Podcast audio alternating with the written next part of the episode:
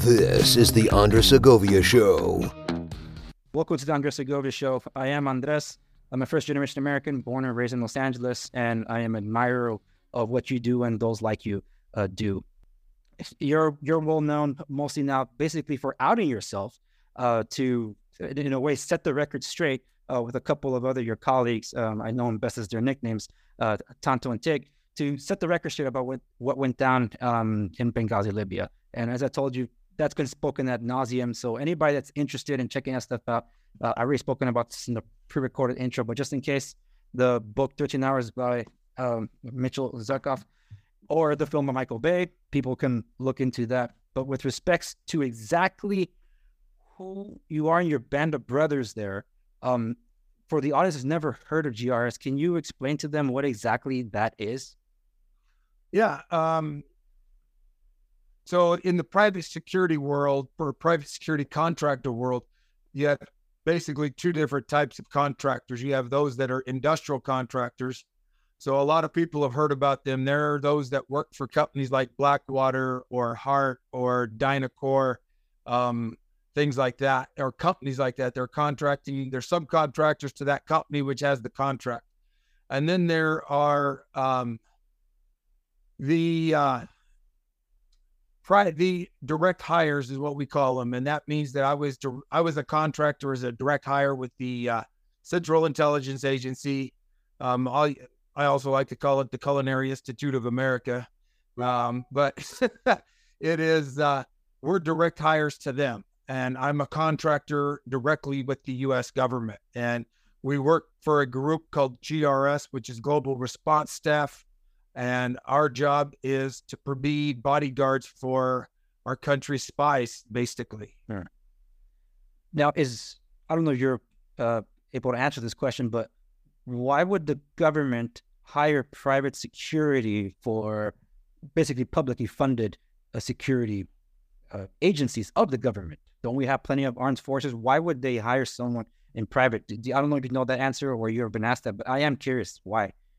Um, the biggest reason is all of us have, um, you know, extensive military background, and for being a private contractor, private security contractor, one, um, I think a lot of it has to do with uh, ease of deploying us to wherever they need us. Uh, as a contractor, that's a direct hire. I can go anywhere that they want me to in the world if I'm using a industrial contractor, they have to have a contract with that area hmm. that they're going to be working in.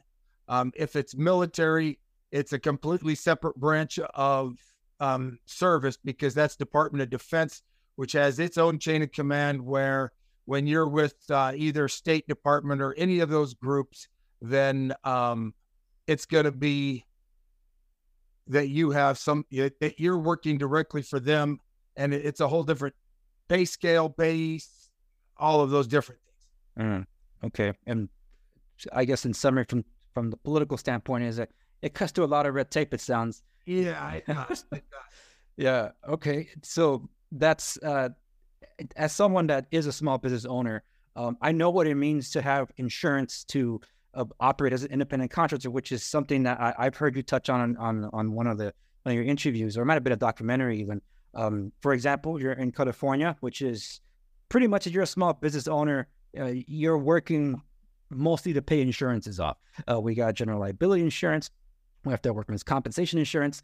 Um, there, we have a bond on top of that too, and sometimes you need a bond for a bond. Uh, and if that's not enough, there are particularly that's not even counting the automotive insurance that is needed for for those of us that have vehicles and we have equipment and so on and so forth. That was a lot of insurance. I imagine as independent contractors, you guys need to have your own uh, insurance of sorts. Uh, can you speak to uh, to that? What insurances are um, required? If you if you can, um, or if you have a pre-existing life insurance policy, you can have that. Um, your or a pre-existing health insurance that will cover you in that type of job description, which most of them don't. Mm. Um, and because of that, the federal government has years ago, back in I think World War II, established. It's called the Defense Base Act, or it's a law that was um, requires that private security or private contractors that work for the U.S. government has have to have a workman's comp policy at a minimum, and that's pretty much what most of us have, and that's it is a Hmm. workman's comp policy.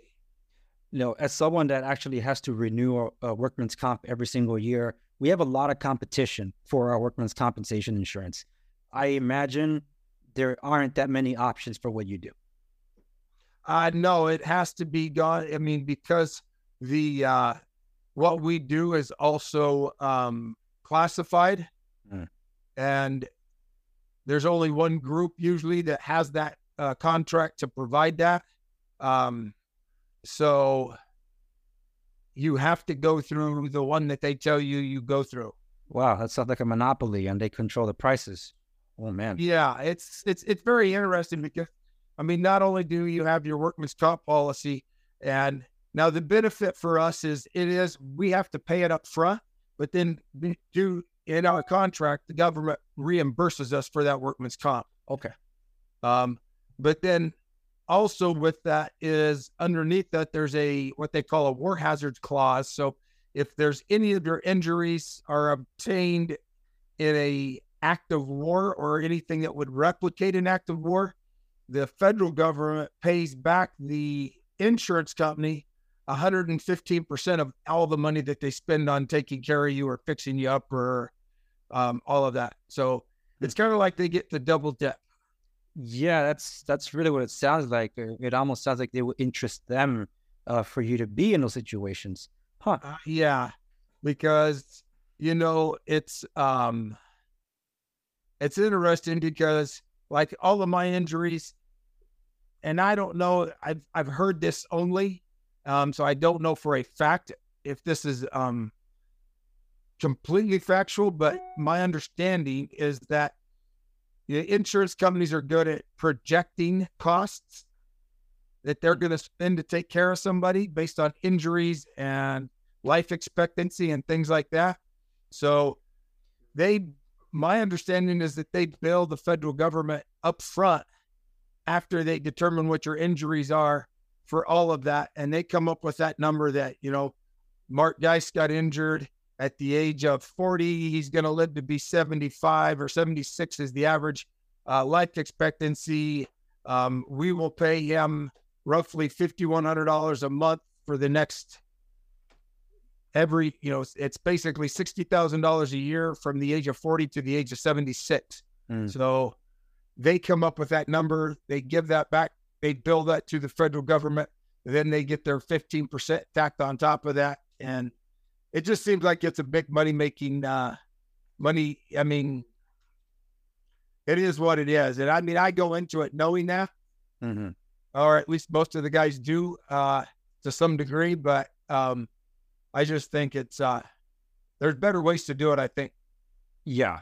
Um, and that uh, it- and that touches a- on a lot. I've actually uh, dealt with government contracts as well, and there's you can pad these things a lot, and that explains why even in Congress, pork barrel, um, just a, a lot of pork that's added onto these bills. We go, Ah, well, yeah, you can.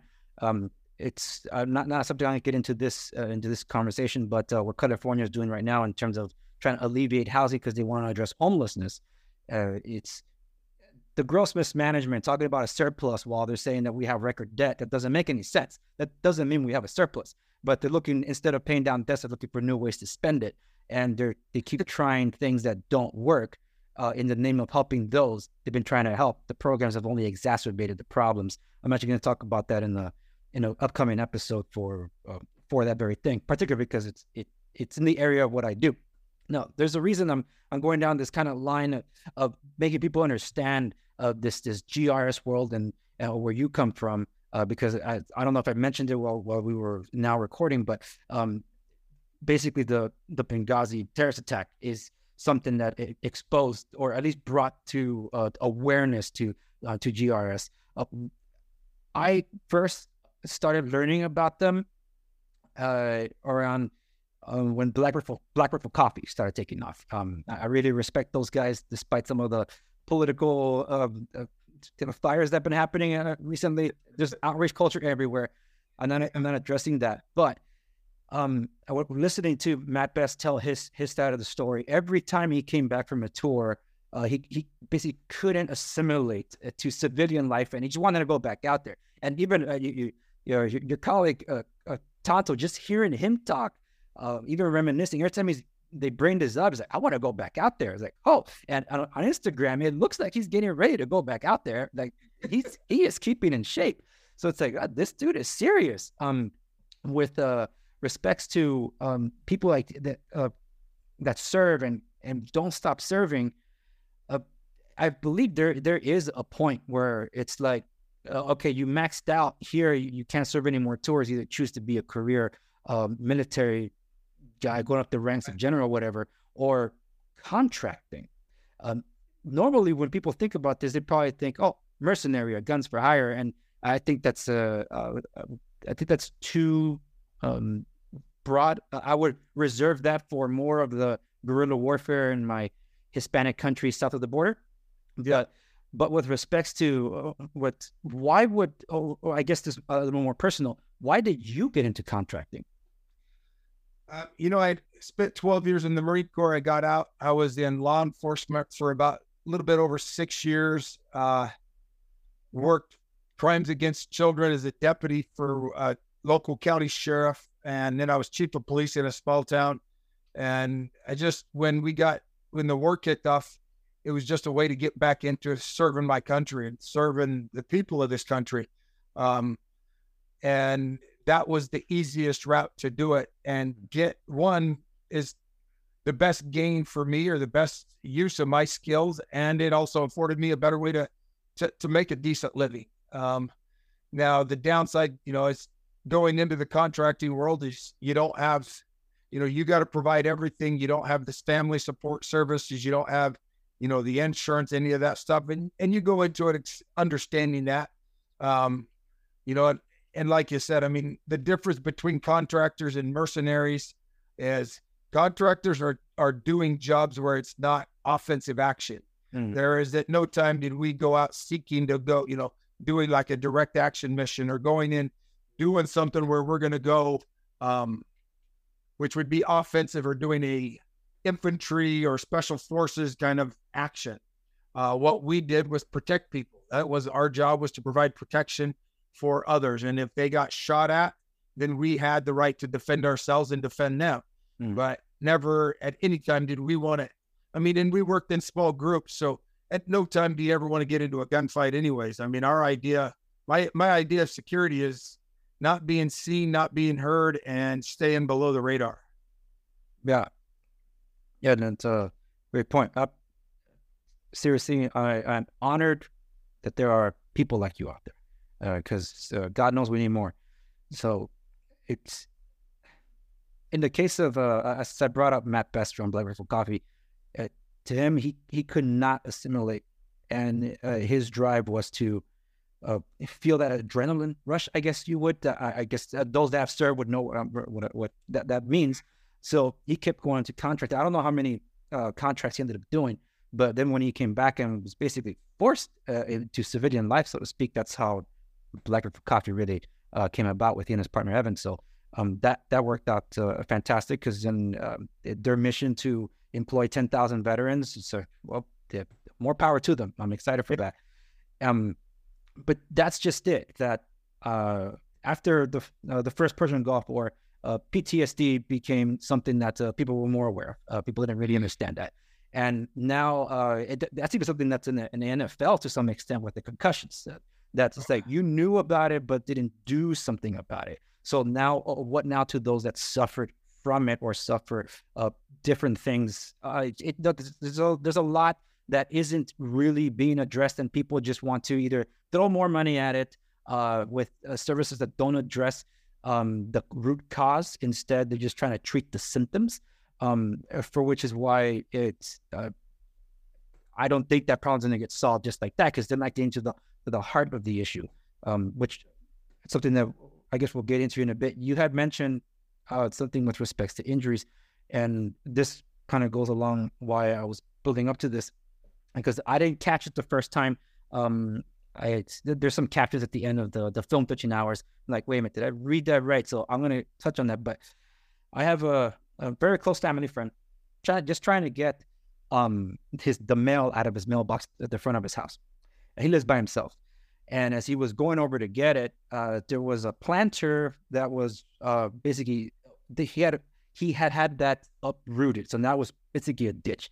And I don't know how th- this might have happened, but unfortunately, he tripped and fell and landed on both of his forearms, basically breaking. So he could not reach out for help. All he could be there screaming by himself.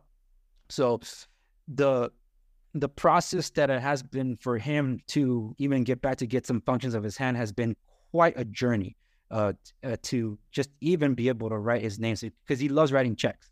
Uh, one of those old school types. So um, that was quite something uh, to, to to to basically see and involve him because he and my father are very close friends. That um, my father was with him um, for a lot of that uh, recovery journey. Some might not be aware of your injury, uh, can can you let my audience know of, of what injury you sustained um, the one um, the infamous day?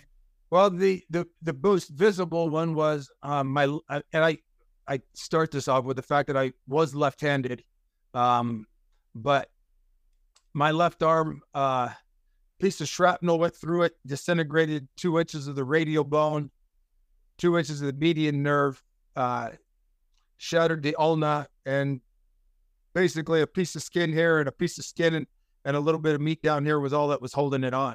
Uh, it was pretty much if you've seen them, anybody out there of your viewers who have seen the movie, um, they did a great job of making it uh, look real uh, in in the movie. But um, so that was my major. That was probably the major injury that was visible. But uh, the only other one, the other one they showed kind of in the movie was um, I had a got lacerated on my neck. Got shrapnel get my neck, and it was um, as my wife says, because when my wife uh, first saw me or when I first talked to her, she asked if I was okay, and I says, "Yeah, I broke my arm and I got a few scratches."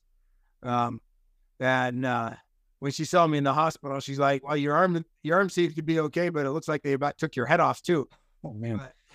um, and but totally, I had another roughly about twenty to twenty-five holes in me from shrapnel. Um, four or five pieces in the chest, up and down both arms and legs. Uh, um, along here in my eyes. The only thing that saved my sight probably was I had night vision goggles on. So, mm. um, you know, the movie did a good job depicting the major ones, but there was a bunch of other minor ones too that came along with that. Yeah, and and that tends to uh, be what.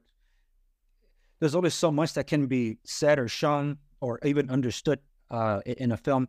That's why I can't tell you how many times I've seen that movie, and every time I pick up a different nuance, which is to tells me that uh, Michael Bay really did his job in research. Um, I don't know if you were among those that were brought onto the set before they started filming when they recreated the compound.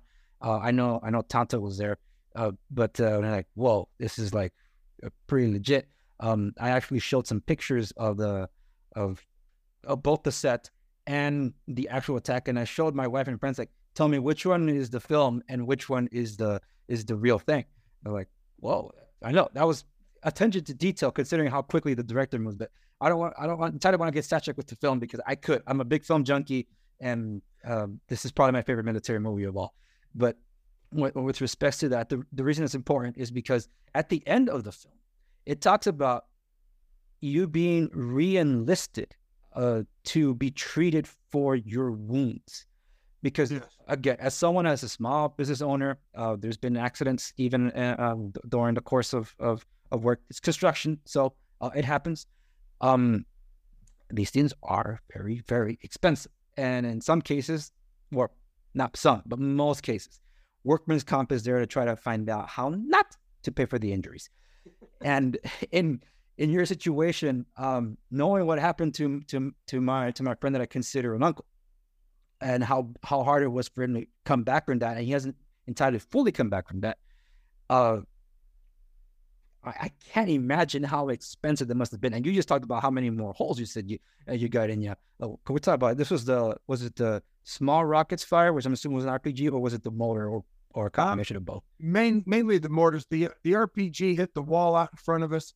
Um, luckily, the bad guys weren't very good shooters, and most of the rounds hit um, either went past us or below us. But what really got me was the mortars, and there was three of them that landed on the rooftop, and they were 81 millimeter mortars, and and this gives you an idea of so an 81 millimeter mortar is about three and a half inches um, in diameter, and has a kill radius of 132 feet, which means that if you're within 132 feet, you have about a 98, 99% chance of dying. Um, and this, I mean, I this is where I know that you know the Lord, the Lord was watching over me, had His protection on me that night because I was within 15 to 17 feet of three of them.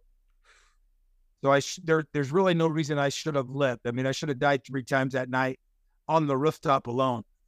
And uh, and for whatever reason, the blast went through me and actually killed Ty, who was standing on the opposite side of me.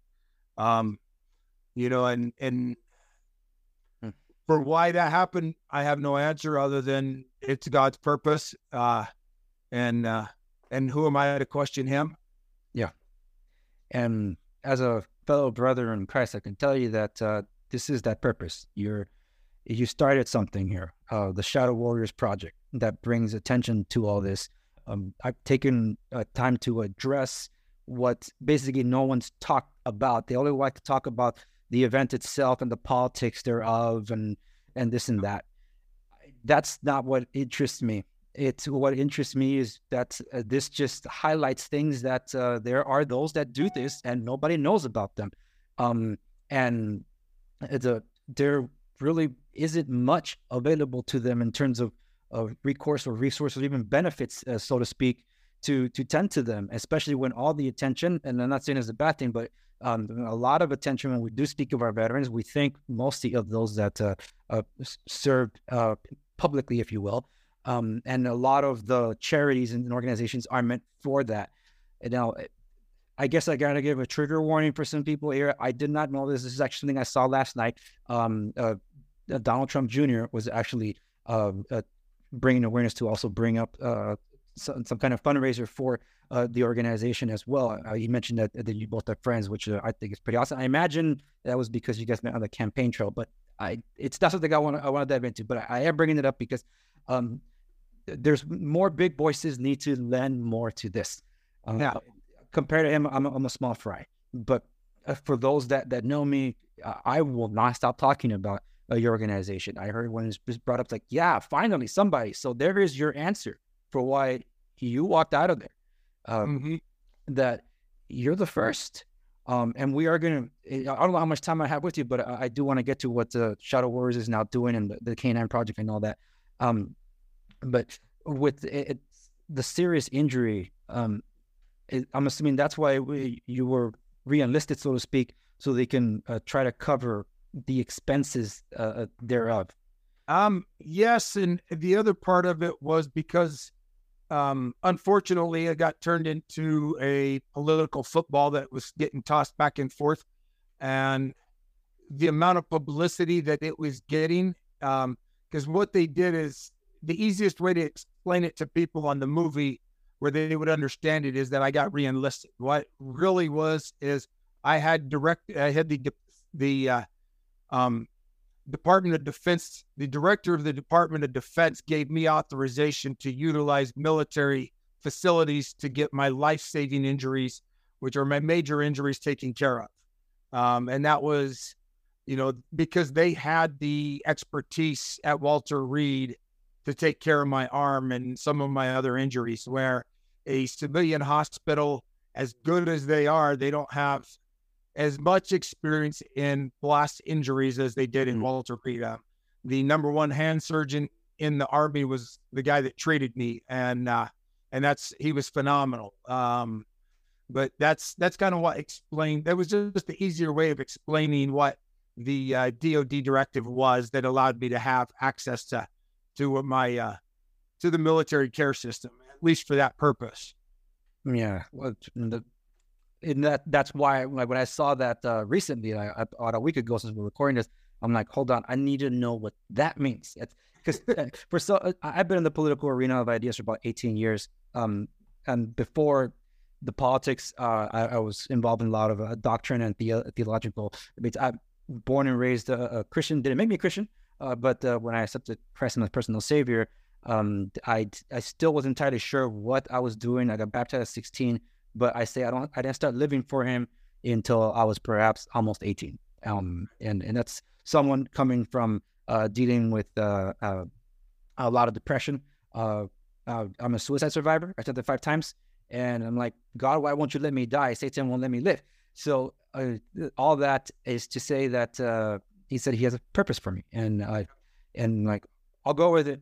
Uh, I didn't want to live, but uh, you're saying there's a purpose for me. Fine, I'll yield over to you. And so, like, guess there's a reason for it. I mean, I didn't ask to be born, but all right, I'm here now. So um, that that's uh, that's kind of where, where um, I was uh, brought up. I'm not even entirely sure where I went on that segue, but uh, there it is. So uh, I never, I actually never talked about this on my show. So um, here I am opening up a little more. I, I, guess because this is, I guess you could say this has been entirely personal to me in a way. Um, both 9/11 attacks. This is the one that really is is washed under because of they say most people still think it's a YouTube video. Ridiculous. Um, and I think that's why I take it personally. It's like, no, uh, and it's because of that that people like you are not taking as seriously. And like, no, we they need to, to be taken seriously. Uh, I mean, I was saving this question for the end, but I think the, the, the way we're building up to this, I think it segues nicely.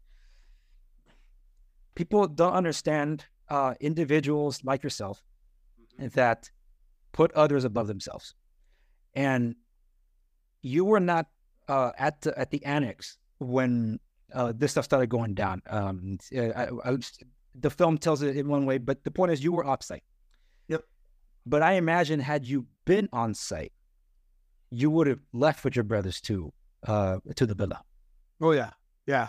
If I if I had been out in town by myself without a female without a female case officer, I mean, my job is to make sure she survives and get her back to safety. Had I been out there by myself, I'd have just went straight over to uh, to take care of what needed to be taken care of over at the consulate. Um, you know, and that's it's really what it is about a lot of us that are in the military. Um, it's serving that something bigger in ourselves, and and you know, and I get into debates with people a lot about um, personal service or selfishness versus selfless service. Mm. That selfless service is, you know, our service is to the Constitution. And that Constitution allows people to disagree with me. And I support that Constitution that allows us to have a difference of opinion, to have all those rights, even if I disagree with somebody. Um, I'm willing to sacrifice and die for that, for them to have the same rights as me um, and every other American out there. And that's, I think that's sometimes where it's lost and why a lot of people you know, get offended that are in the military because people don't understand why they serve. And that service is something bigger than ourselves. It's and it it's to the people of this country to make sure that we we have the freedoms that we have and you know being memorial day and all of that i mean it's it's all of those who have died have gone before us to make sure that exists yeah and it's sad how um um a lot of people don't even know why there's a Memorial Day. Um, I actually pre-recorded the intro to this because uh, it was getting close to press time, as they say. And it's like, you know what? Uh, we we pushed the, the schedule around a, a, little bit, but I'm still gonna pre-shoot. Uh, I shot it like almost two weeks ago. Uh, the intro and I talk about how I think it was a PragerU video that I saw. A man on the street uh, interviews. Why do we have a Memorial Day? Why do we have a Memorial Day? A lot of people think it's kind of like July Fourth. Oh, you know, it's just a, I guess something to do with um, Independence Day, like just got nothing to do with it. Uh, and it's like, wow, really? Uh, if anything, I guess you could say there's two days set aside uh, to remember our veterans. Uh, one because Armistice Day, there'll never be another Great War again. Twenty years later, and it's like, oh yeah, that didn't last long. Uh, yeah, it, it's called human nature. we're uh, we're designed to just be at each other's throats. Um, so turning into Veterans Day, like for my before I became like a video platform, I was doing podcasts. I, w- I would do a, a, ceremonial thing where like, hey, thank a vet. Um, but um, lately, in these past couple years, like you know what, we need more to remember the fallen to, and, not enough is being done for that. Uh, and like I had said at the onset, there is this theme of forgotten that uh, is, uh, it's very well driven in the film, like to really hit hard. Uh, and the soundtrack by Lorne Balfe is just absolutely amazing. um, particularly because the uncut song is about nine and a half minutes long, and he took a lot of. Uh, this is me getting into the compositional stuff. Um, he took a lot of cues from from his teacher Hans Zimmer, uh, who did a Thin Red Line, also great soundtrack, um, and called Journey to the Light. So it builds it crescendos into this emotional um, like impact. And uh, in the film, when I because uh, I heard the soundtrack before the film, I was actually one of those that was turned off by the reviews. That's why I didn't see the film. And that's how political that whole thing became. It's like, oh, Michael Bay did a movie, so you know it's not a good movie. You don't have to go see that it's not a good movie. And I'm like, and I bought into that until coworkers of mine told me that they couldn't stop crying. It's like, okay, what's going on here? Uh, crying like uh, Bruce Willis done at the end of Armageddon, kind of crying. What are we talking about? Because of Michael Bay film. Um, so, but I had heard the soundtrack, so hearing the context of it, and they did in the scene uh, that they used the the music is the moment where the uh, the CIA uh, um, worker, the gal, she's making phone calls, try to get some kind of help uh, to uh, to the annex. Like, look, under attack, we're alone here. At least just send some jets. And the shot is in silence. The jets are on the tarmac. They're not going anywhere. It's that theme of forgotten that uh, continues to be like something that that that like it, it's kind of like a, a dark cloud over all this. And it's almost like political people want this to be swept away because if they bring attention to your organization, they have to bring attention to the incident that in of it itself is a political football. It's like, why can't we just see what happened and we the politics be damned. There are Americans that needed help. We didn't help them. And if it wasn't for six guys on the ground that literally were protecting and serving people that they don't know for the most part, it's it's it's amazing. And and that I guess that kind of leads to, to, the, to this question because I, I built it up. Had you been uh, had you been at the annex when it all went down, you would have gone. You're in enemy territory. Mm-hmm. You can't tell friend from foe. And like you said, you're trying to keep a low profile. What the heck would drive somebody to go through all that hostile terrain to get to a place that you don't know how many people are there? You can hear the mortar, probably the, the rocket grenades, the small arms fire at this place. You can hear the screams over the radio why would you undermanned try to go there to save people you don't know? What kind of mindset is that? You know, it's uh it's it's that selfless service. It's being a part of something bigger than I mean, it's making a difference in somebody else's life. Um I mean, in a in a kind of another way of looking at it. It's like seeing somebody who falls down or is in a car wreck and driving by, or that person that stops. Which mm-hmm. one do you want to be? You know, I've got I'm in a hurry to get to work, or do I want to stop and help this person? Mm-hmm. And I'm just that kind of person that would stop and help. Um, it's because I just it's I don't know it's it's just what's been ingrained in me from from childhood. Uh, you know, I grew up, my hero was my grandfather. He served in World War II. He was a tank commander. He was in North Africa. He was in um, the push across Germany, had five Purple Hearts, wow. a Silver Star, a Bronze Star. I mean, I had three uncles that served in the military. So that sense of being a part of something bigger than yourself and, and actually making a difference in other people's lives, um, for whatever reason, just resonates with who I am. And if you look at everything I've done, I got out, I became a you know, a law enforcement officer because I got to serve other people. I work crimes against children because I wanted to serve those that couldn't protect themselves. Um, and I went back into contracting because I wanted to help those who couldn't help themselves, or at least make the make it easier for them to help themselves.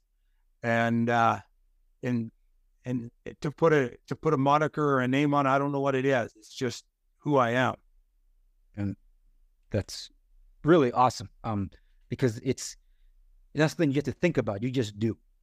Yeah. And I the it, it touch on the movie a little bit again because probably the only way people are ever gonna really find out more about it. Pick up a book, people read books. It's more detailed. You, there's only so much you could put into a movie, but you use the analogy of a car wreck and you pulling over to help somebody because within your nature. I guess the difference in the situation that happened September 2012 was if you pull over and help that person that got uh, that is in that car wreck, you will be fined probably, but mostly you'll be fired from your job, and that business will make sure to tell everyone within that industry that you are not allowed to work in that industry ever again. That's something that really uh, is is it, it, it is mentioned in passing in the film. Uh, John Krasinski's uh, it's, it's between uh, Jan, James Badge Dale and, and John Krasinski exchanging the, the dialogue. Say goodbye to contracting work, but you can't put a price with living with yourself. That's something that's missed entirely here. In that it's not just helping somebody that was in a car wreck. You're literally giving everything to go help them, and that's something that y- y- you and your brothers were not thinking of. It's like we got to help them. Let's go. And, and and that's exactly it. I mean, they we knew that they were um, always undermanned over there. We knew that their level of experience was not as as great as ours as a team. Their team versus ours. I mean, together, if you put the six of us and all of our service to the country together, it's over a hundred years of service. Wow. Um, where you put those guys at the State Department security team, um, total service would probably less than 30 years, you know, and most of ours was of our guys, it was all on the higher end of the special ops community. Um, it was a lot of combat related type experience. And and that made and I think part of that made the difference is, you know, it's we knew that they would have difficulties and defending themselves. And when they came over, their team leader came over the radio and he said, if you don't get here now, we're going to all die. And there was a few expletives in there as well. But you could, you know, when I'm driving back with the female case officer, I had my radio on, I could hear it as well. And I heard that. And you could hear the fear in their voice. And you could hear the fact that they were to, I mean, there's, they would most likely die had we not gone over there and um, our guys were willing to go over there in spite of that. And mm. and I don't know how you could how anybody could be any different than, you know, um, somebody's hanging off a cliff and you stand back because you're afraid of heights, or you reach down and grab them and save them. Yeah, uh, it's just uh, I don't think there's any way other to live life other than to be a part of something bigger, and I think that's part of that's my Christian heritage and uh, the foundation that I have in that as well. I mean, somebody asked me early on was, uh, "Were you afraid of dying?" And I'm like, "Why would I be afraid of dying?" And they're like, "Well, you'd be dead." And I'm like, one of two things was going to happen that night. I was either going to live and come home and be with my family, which is phenomenal, or I was going to die and go home and be with the Lord, which is phenomenal. So tell me where the downside is to any of it. Yeah. Um, you know, and that's that's just the way I approach that kind of thing. That that's where I approach life. Is, um, I would rather make a difference in people's lives than not. Yeah, uh, it's Tanto that uh, Kris. Um, he's the the one that has on. Uh, I saw it in a news clipping once. Um, and the the main hallway entering his house, he has the the verse, "Greater love has no man than this to to lay his life down for another." Um, it's like, yeah, coming from him, it means it means a lot because he was talking about his brothers that laid down their lives.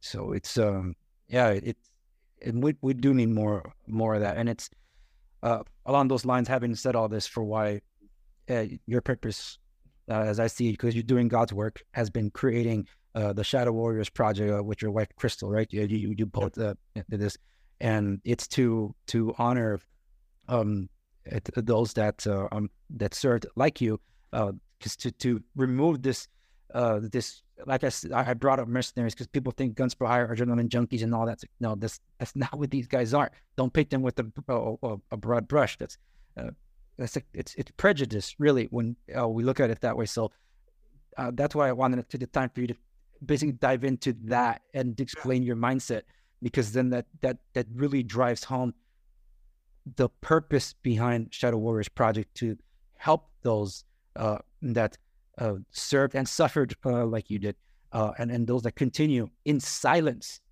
So, um, can, can, you can you tell us uh, one of the big things that's been going on was the last year you guys got the Canine project. Uh, so, but now that's like really expanding. Uh, can you can you touch on that uh, for those that uh, are not aware? Yeah. So, uh, you know, I was blessed with a group that gave me a service dog. It's a Belgian Malinois. Um, and where they come from is a group, as a breeding group uh, up in Canada called Baden Canine, B A D E N. It's Baden Canine.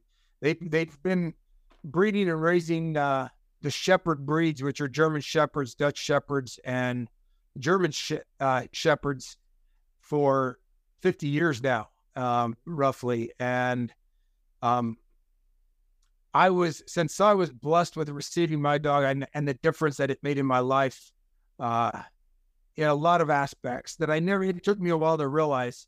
Um, I wanted to share that. Me and my wife wanted to be able to share that with other contractors, uh, private security contractors, and other veterans, uh, because there's a special connection that we have with with dogs, especially dogs. I mean, animals in general, but you know, I, most people don't think of it like this, but dogs are the only animal that will leave their own kind to come be with us. There is a special connection that we have with dogs. I think that, um, me personally, I think that their dogs were put on this earth by the Lord, by God, to be our companions. Um, I don't believe that they're descendants of the wolf, and I know that goes against science, but um, you know, it's uh, tell me a wolf that will leave its own kind to come be with us. They don't, and uh, there's a there's a certain I call it a vibration that we share with this animal, uh, and and they help us heal emotionally, physically. There's a lot of things that they provide as a service dog, as a as, as a canine service dog, and so we wanted to share that with with other veterans since uh, it, we were blessed with that, and and from that we you know we can only breed enough dogs, especially the high end dogs like this that uh, Roan is. Um, and we can only do you know give away maybe 10 15 dogs a year at best mm-hmm. um, so we decided to expand it one step further is you know i grew up farming and ranching and around animals and horses i've uh, since i've gotten injured and you know i've i've been aware of a lot of equine therapy programs um, where they're pairing psd uh, individuals that have pst to or pts i mean that have PTS with uh, equines, with horses. Hmm. Well, we decided to do the same thing with uh, canines, and we call it a canine therapy program where we bring in 10 combat vets, um, anywhere between eight to 10. We introduce them to the Lord. Um, we don't proselytize. I am not going to force you to do whatever. I think we're going to plant the seed and love on you and let the Lord work, do his work. But introduce you to the Lord, introduce you to the dog. And through the dogs, through these canines, teach you how to manage your anxiety and your stress because those dogs are great at helping us with that. And then the third, the third uh, leg in the tripod is to uh, to get everyone to tell their story. I mean, all of us, not just your combat story, but your life story, because so many of us that join the military, a lot of times we're either running from something or to something or a combination of the two. And we show up in the military with a bucket already half full of trauma because, you know, we had we were single parents or we you know had no parents or we were abused physically sexually emotionally whatever the case may be.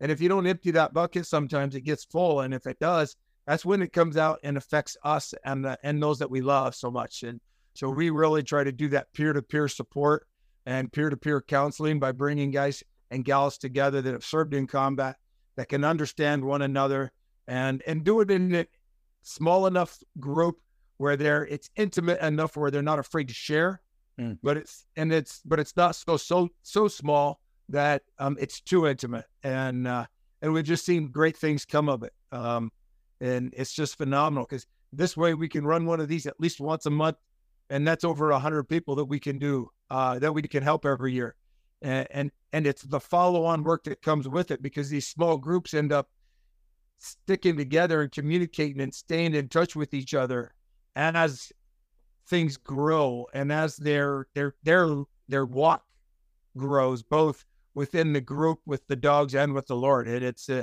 it's phenomenal what we see from it yeah and that's why uh, I I hold on to the belief that there is such thing as a doggy heaven because I'm looking forward to seeing my dog again, it's just, it's like, if not, that's like the only thing that could challenge my faith in God.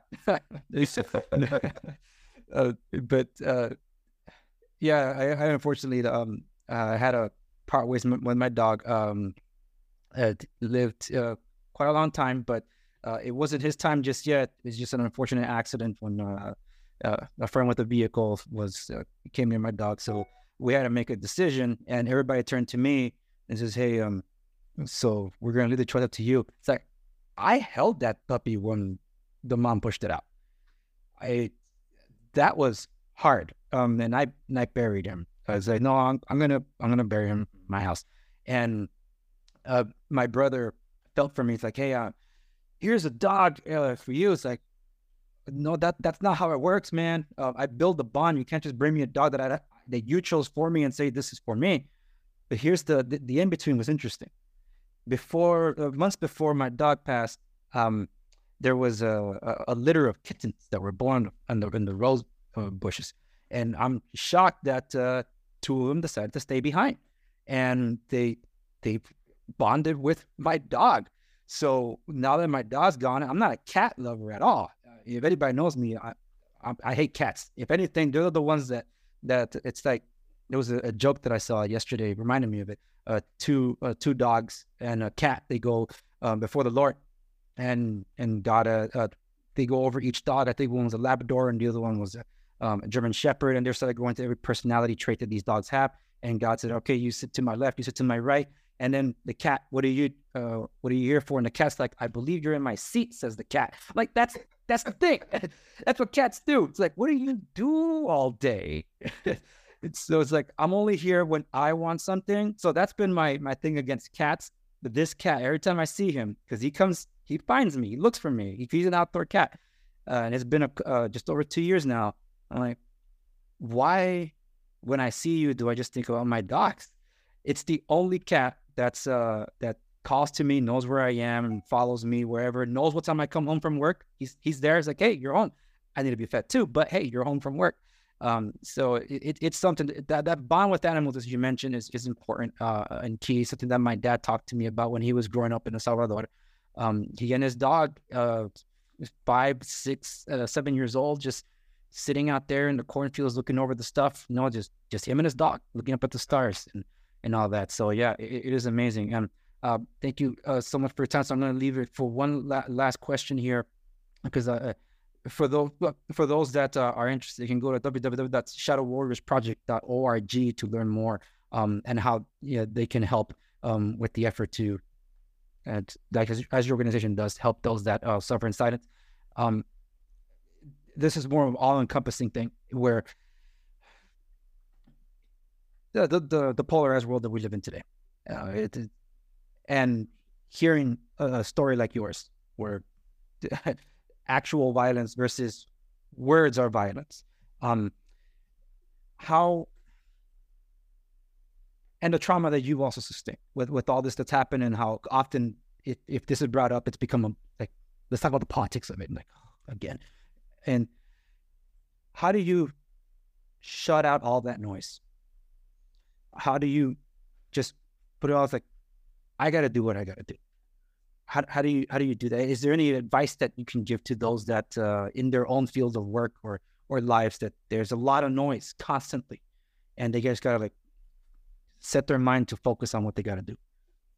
You know, the first thing I do is um, I stay away from social media relatively, uh, or I, I shouldn't say I stay away from it. I limit my exposure to it. Hmm. Uh, and I and same with the news is uh, you know it's we look to the news. I like watching local news and stuff that's yeah. very pertinent to um, you know our immediate lives and and I think the other outlook I have is uh, I look to both from politics as well as I don't look to Washington D.C. to solve my problems. Mm. Yeah. Um, I can't ex- I can't figure out what problems they've really solved ever, and that's not the left or the right. That's just anything within the Beltway. Um, how often have they solved the problem? And if they have, it's I mean, it's not it's not many times, and most of the times they make problems bigger. And their whole idea, I think, is um, is to keep us separated. They want me and you to disagree because of our ethnicity or our uh, um, our sexuality or, or our you know our gender or whatever instead of you know because no matter what our differences are we have far more similarities um, to each other as a human race than anything and if we would focus as much time on those similarities as we do getting distracted with the differences. Um, and i think that's the that's the work of the devil anyways. It's uh it's fear and hate. He wants me and you to fear and hate each other um, because if we do then he can exercise his authority over us where uh, if we love one another for being people for being mankind no matter what the differences are um, and again i go back to i can i can disagree with somebody and still love them i can love them as a human being and forgive them for whatever and I hope people are able to do the same with me because by far do I walk. I mean, I've made mistakes all the time in my life, um, but uh, it's uh, it's just it's carry it's giving a crap about each other, yeah, and not let that outside noise. And if we focus on that love for one another instead of all that white noise or whatever you want to mm-hmm. call it, that's that's trying to get us to hate and fear each other, um, life is so much easier. Life is so much easier and so much better. Yeah, definitely. And it's on that note that I that we'll leave it here with, with the interview. Uh, Mark Oz Geist. Uh, I still can't believe I'm I'm actually speaking with you. uh, it's uh it's an honor and a, and a pleasure to have had you here on the Andres Segovia show. Thank you so much for your time. I appreciate it. Thank you so much. You have a wonderful day. It was great talking. Yeah, likewise, sir and God bless you, your your wife, and your entire organization. Um, and well, yeah, uh, I help what I can when I can, and I'm gonna keep doing so. Well, thank you Th- again. Thank you so much for your support and all your listeners. God bless y'all. Um, you know, find a cause, get behind it, be a part of something bigger than yourself. Amen. to us or somebody else. Amen to that.